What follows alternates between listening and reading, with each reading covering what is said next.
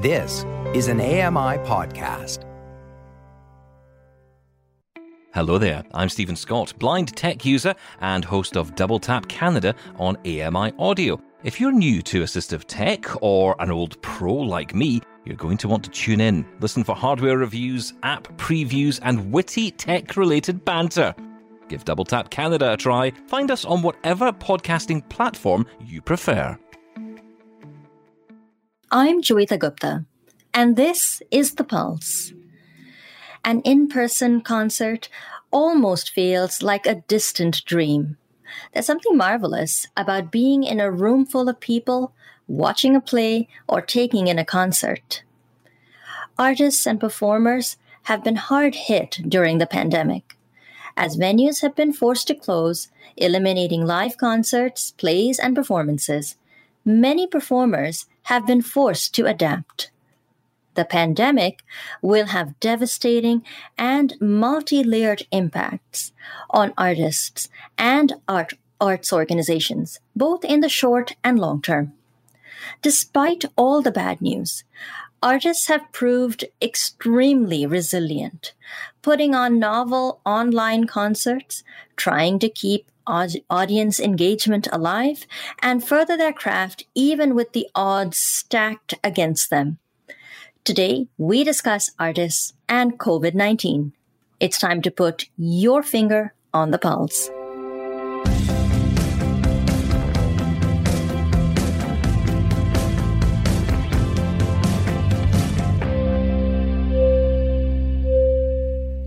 Hello, and welcome to the Pulse on AMI Audio.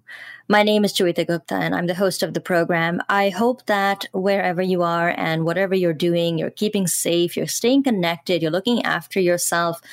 We are now so many months into COVID 19, we sometimes lose track of just how long it's been. But one of the highlights of my time pre COVID was an incredible house concert that I had a chance to attend where I live in Toronto. Uh, I'd never been to a house concert before. I was a little nervous about going into someone's home, sitting in their living room, listening to someone play the piano. But I had heard of Michael Arnowitt before. He had performed at a benefit concert for Bl- Balance for Blind Adults, and I had been so impressed by him as a performer that I decided I would swallow my discomfort give this house concert a chance and met up with not only Michael and his amazing team of collaborators, but also his wonderful partner, Therisa Rogers. And on my way out the door, this was days before the lockdown in Ontario, the first one, I said to Michael, You know, Michael, I would love to interview you on the Pulse. And I said that to Michael. I left. We had the lockdown, and months went by. And so finally, almost a year after that conversation with Michael, I am pleased to welcome Michael Arnowitt to the Pulse. Hello and welcome. It's so good to finally be having this conversation with you. Uh, thanks, Joeita. Looking forward to it. And you said to me at the time when we spoke in your living room before COVID 19 that, you know, one of the people you really should talk to is my wife. She's a wonderful person with a fascinating story. And I said, Oh, I love talking to wonderful people with fascinating stories. And so I'm also pleased to welcome to the program Therisa Rogers. Hello, Therisa. Hello. Thanks so much for having us both on. It's great to have you. And Therisa wanted me to introduce her as an African American textile artist. And Michael, of course, is a pianist uh, and a creator and a composer. Both of you are such wonderful people doing such incredible work. Tell me a little bit, Michael, about what you've been up to since that house concert in your living room in Toronto. How have you held up during the pandemic? Well, it's it's it's been tough. I'm not going to sugarcoat it. Um, I solely do performance for the public and for well for schools and art galleries and all sorts of other places as well but performing is all i do. Um, so i don't have a, a, teaching gig to rely on for income so it has been difficult but some of the things i've been doing i've been trying to do some writing about music for a probable forthcoming book perhaps of my essays on different music topics. I've been trying to learn technology for making online. So those are two main things. And of course, I've been practicing piano here and there where I can, and uh, where I get the, the motivational energy to do so. So those are some of my main things I've been doing. Mm. Well, Michael, we will indeed talk about the online concert in just a few seconds. But Therisa, what about you as a textile artist? How have you been keeping busy during the pandemic? This pandemic has really brought to the forefront the fact that women's arts and sewing and having creating in the home is an important part of North American society that's often neglected. So, from the very, very beginning, people were emailing me asking me to start making masks. They knew that I was involved with other charitable projects such as Days for Girls, which makes menstrual hygiene products out of cloth. So girls in situations where they can't go to school if they have their period can have access to something they can wash and reuse. So they knew I was involved with Days for Girls and they said, Hey, can you make masks? So I jumped in. I started to captain a team. We made as a team upwards of 1,500 masks in the first part of the mm-hmm. pandemic. And I also directed and supported other people in doing it. So that's one of the things I did. And then more recently, now that the masks are being supplied by the province and by commercial operators in great enough numbers, I have turned to a project of trash sewing, I call it. And I'm sure you're going to want to ask about that later. So I will not describe all of trash sewing from the beginning. so tell me a little bit about that. So you, you say you save your creations for the piano keys, but how has the pandemic influenced your do I dare I say creativity or desire to come up with something new? Has it been business as usual, or have you almost had to motivate yourself to create something new and something exciting? Well, without an, without an audience to perform for, it has been difficult to find the energy. Um, I started playing piano when I was five years old, and uh, they had a nice program in Boston, uh, where I grew up, in the New England Conservatory, where you were you were thrust on stage multiple times per year, even when you were five or six years old. So, yeah, it's uh, it does feel a little pointless to practice just for yourself because for me, the the purpose of of all the work is to share it with other people at the the final result, which is the concert. So you know, up until then, I feel kind of selfish playing music just for myself. So it's a, it's a social thing for me, and uh, to have that taken away by the mm.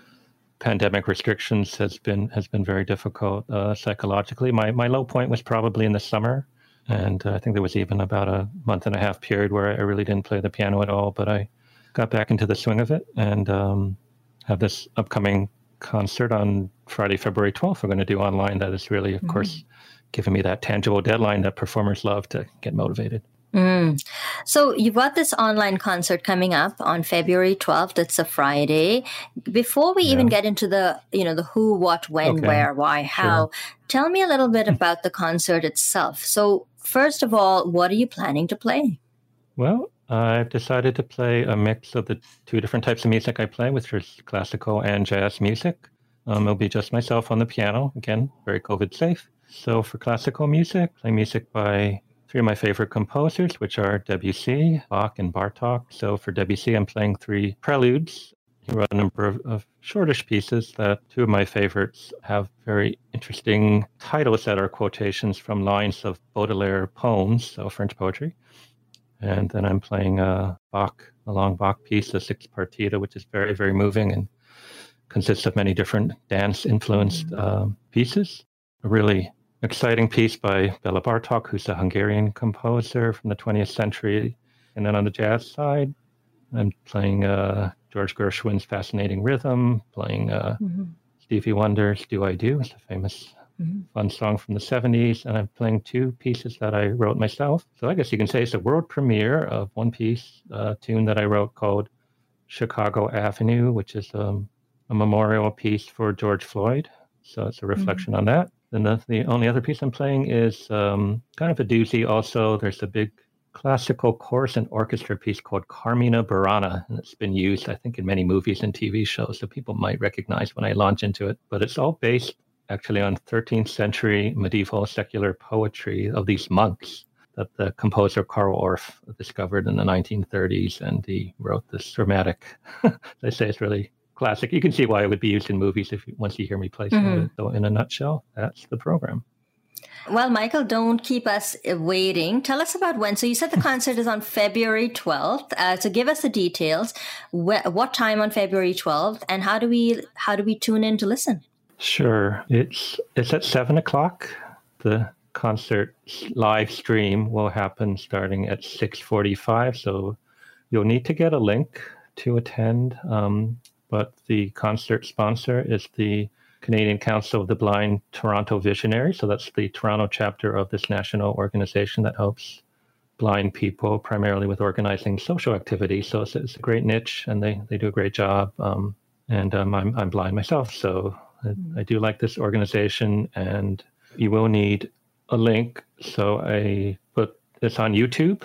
Um, so it's really one of the absolute simplest um, platforms I've found, having tried to attend other people's live stream concerts and sometimes been struggling, like, oh, where is it? Well, what do I have to click on to get to it?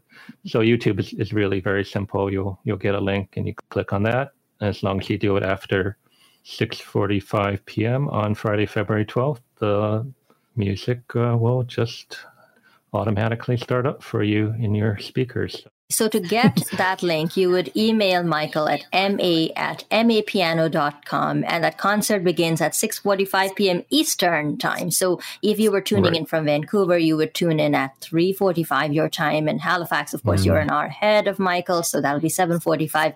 So tell me a little bit, Michael, about the role of technology. So you're putting together this online concert and a lot of artists, musicians uh, have embraced technology at this time. How was the learning curve for you as an artist who was blind? Did you find that a lot of the software and the platforms that people are using are accessible? Uh, I'm not just from a user's perspective, but I'm actually more curious about it from the point of view of someone who's putting on the concert. Did you find that those platforms were user friendly and accessible? Um, I, I, wouldn't say so. No, I, I think it's a challenge. Um, to live stream a concert with some kind of audio quality. For hmm. musicians like myself you know we certainly hope that our sound doesn't get warbly and distorted as you probably heard in some of the very early live concerts right at the beginning of the pandemic. And so yeah that kind of put a damper on me. It's not well it's just even worth doing? But as i saw the pandemic was obviously going to be much longer than maybe we thought um, yeah, there's an open source live streaming software that musicians have been trying to learn how to use called OBS. I think it stands for Open Broadcast System, and uh, it's not it's not too complicated. So from that point of view, it's a good choice.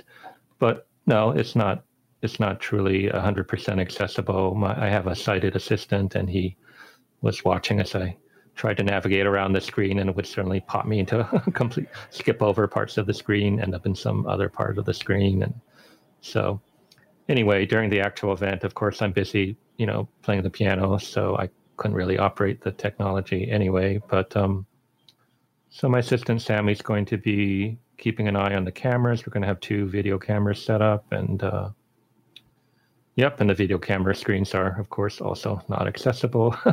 so uh, they do actually have real buttons on these screens. Um, the ones, the one that I bought by, it's confusingly, it's made by Zoom, but it's not the same Zoom company. It's a different one, I believe. Um, mm-hmm. But there's Zoom video cameras and audio recorders as well. And yeah, so setting all that up and running all the audio and video into my computer, and then that runs through the OBS software up to the internet. So yeah, it's been a pail of work for sure. But um, well, blind people are used to needing to use technology, I use technology simply to learn music since I'm totally blind and uh, I, I, am dependent on speech output technology to uh, to learn the notes I play in the first place. So um, yeah, I love, not love real music. well, a lot of the pieces that I play aren't aren't really available in Braille, and um, there's some disadvantages to Braille music actually. So um, yeah, it's good that it exists, but uh, it's a little awkward, particularly for piano, where you're playing, you know, multiple notes and multiple hands mm-hmm. at the same time, and it's, it's, complex. So, yeah, I use a different different technology than Braille, but but Braille was invented for music by Mr. Braille. So he was mm-hmm. a French pipe organist. So yeah, it's interesting. Well, I'll take your word for it, Michael. The only the I can only read enough Braille to make sense of the buttons on the elevator. That's the extent of Braille I know.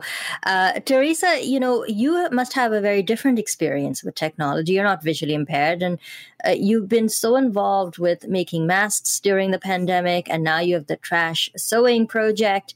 Tell me a little bit about how technology has helped you put the word out about some of the work that you've uh, done, but also to help you find um, other people that you could collaborate with on some of the projects that you've been working on during the pandemic. One of the things that's been good for me is that I was already part of several Facebook groups here in Toronto devoted to helping. So I'm in groups that are devoted to zero waste, such as Zero Waste Toronto, dedicated to helping refugees and new Canadians. And I'm also a part of the physical group Creative Reuse Toronto, as well as being part of a progressive mosque in Toronto, the El Tawhid Juma Circle. So when I wanted to help in the mask project, I had easy access to sources of material, plus I had a lot of material here already in the house. I had easy access to people who were calling me saying, okay, what can I do to help? Is there something I can do? Can you put me in touch with someone? And so already being in those networks meant that I was able to communicate with them digitally. Additionally, as mm-hmm. the pandemic went on, I learned to, at least to some degree, use the camera in my iPad to help a person understand what they needed to do if there was an area they were going wrong or if they just had a question or confusion. And now that the mask making's over, I've just been enjoying, for example, helping my neighbors learn to sew a pair of pajamas. My neighbor's kids wanted to learn to sew pajamas, and my neighbor knows, but not everything about it. It's unfortunate. We can't have them in and give them cookies and milk. So online, I was able to help them with their pajama making. And now that we've done all this work to learn how to use the cameras for this concert, I'm thinking that I might start making a few videos to show people how to sew with things that otherwise would have been thrown away. And how do you get mm. people have been donating um, donating odd items to you that you've been sewing into different things? How how do they find out about you? So I have started this project, and I guess I should now explain what the trash sewing is. So I've been fantasizing mm-hmm. that Michael and I are going to get in a camper van and we're going to drive all around North America. We're going to drive to Alaska and we're going to drive to Halifax. And we don't have a camper and we can't go anywhere because of, you know, there's a global pandemic. But afterwards, I'm hoping that we're going to be able to do that. so I started thinking of all the things that you want to use in a camper van, all the organizers and towels and sheets and, and carpets, hot pads, everything you could use in there that was made of textiles. And there are companies who are specialized in making those kind of things for you. You can buy them, of mm-hmm. course, at a price from these outfitting companies. I said, you know what? Let me make these things as completely as I can out of trash, out of things that were definitely going into the landfill. So mm-hmm. I advertised in several groups to say, do you have any jeans that are too worn out to donate that you know people won't need? And people started giving me jeans, giving me other canvas. I got some thread from a deceased estate. I mean, the thread was dirty. I had to take off the outer layers of it because it had been a garage for years. And I started making bags um, tool organizer, napkins, wipes, paper towels, or unpaper towels, as we're thinking. And people have been excited about that. I, I didn't used to use Instagram, but I started putting my mm-hmm. projects on Instagram. So now people have been following me from Europe and from Asia. And people here in Toronto have started to say, hey, can I give you something? Do you need this in your project? Do you need uh, an old sheet with a rip in it? Do you need a quilt that's coming apart? And I'm saying, yes, yes, great. Let me think about how I can use this. It's really shocking. Canadians put individually 81 pounds of tre- of textiles into the landfills every year. It seems shocking. How can they even do that? But of course, some of that is pre-consumer. All this is going into the landfill every year. And if we can do something to divert it by using it for something that benefits us, in this case, lovely potholders, for example, that really helps set an example for other people, which I'm doing through the group Creative Reuse Toronto. I'm also publicizing it on Facebook. And it also helps, of course, our economy be better. If we have the embedded work and the water, cotton jeans take about 4,000 liters of water to produce each pair of cotton jeans. I'm not joking. Mm-hmm. If we can use that instead of making it waste, we can better our environment in several ways. So, using technology has allowed me to learn about some of the kinds of products that I want to make by going to the websites or watching videos. So, this whole trash sewing project that I've started doesn't exist without my connections in technology. Hmm. I feel so inspired when I talk to the both of you uh, about the trash sewing project, about the online concert. Michael, you must feel really inspired by the work that Therisa does as well, and of course, your own endeavors uh, as an artist do you feel that there's a bigger conversation that we're missing when we talk about um, the role of the arts? A lot of what we hear about is this very gloom and doom story about how artists are being adversely affected during the pandemic. And I don't think any of us will disagree with that. But is there another conversation that needs to be had about the role of artists as change makers, as creators, as innovators, when we're all in this difficult situation and we're trying to just get by? What do you think, Michael? Well, we we we think of it as, as food that can nourish you, and it certainly nourishes us as people in the performing arts, and uh, we hope it lifts other people's spirits as well. I mean, our our primary focus has to be to make sure we all get through this whole miserable period with the minimum number of people that pass away, and that's that's clearly got to be our our focus. So I'm not I'm not one of those people about this. Uh, there's somebody on Twitter that's like uh, banging the drum in the UK for you know too much restrictions. So no, I'm not like that. I, I definitely agree with the restrictions, but uh, but we do.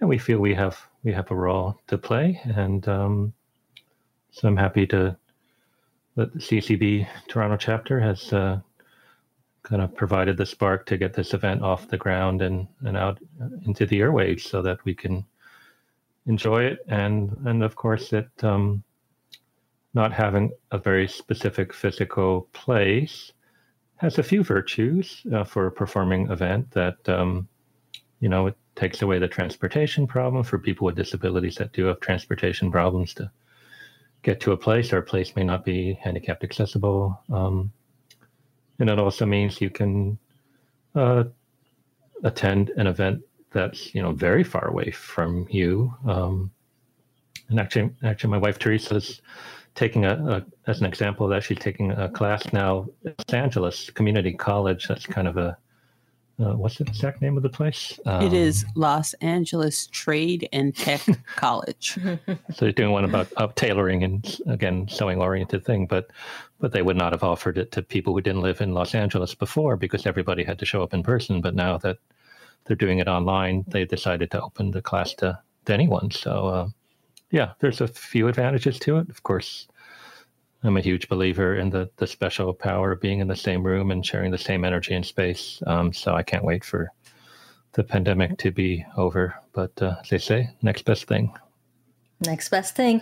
And to tune into Michael's concert, you can always email him at ma at mapiano.com to get a link. The concert will stream on YouTube on Friday, February 12th at 6.45 is when the virtual doors open. And that is, of course, Eastern time. Therisa Rogers and Michael Arnowitt, thank you very much for being on the program. It's uh, really been a lot of fun talking to you, and the time has truly flown by.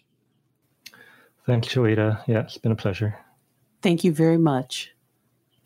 That was Michael Arnowitt, who is a pianist, and Therisa Rogers, who is an African American textile artist. They joined me to share their thoughts and perspectives about the role of the arts and the impact of the pandemic during COVID 19. Michael, as you heard, has an upcoming concert, and we'll make sure that you get the details of that on the AMI show blog as well. If you missed any of the conversation with Therisa and Michael, you can find it on the show podcast wherever you get your podcast. You can also check out ami.ca forward slash on the pulse. I'd like to thank Michael Arnowitt and Therisa Rogers for being my guests on the program. My technical produ- producer today is Sam Robinson, who is in for Nasreen Abdul Majid. Andy Frank is the manager of AMI Audio, and Paula Deneen is our technical supervisor. Thanks a lot for listening. Stay safe and uh, uh, have a wonderful rest of your day.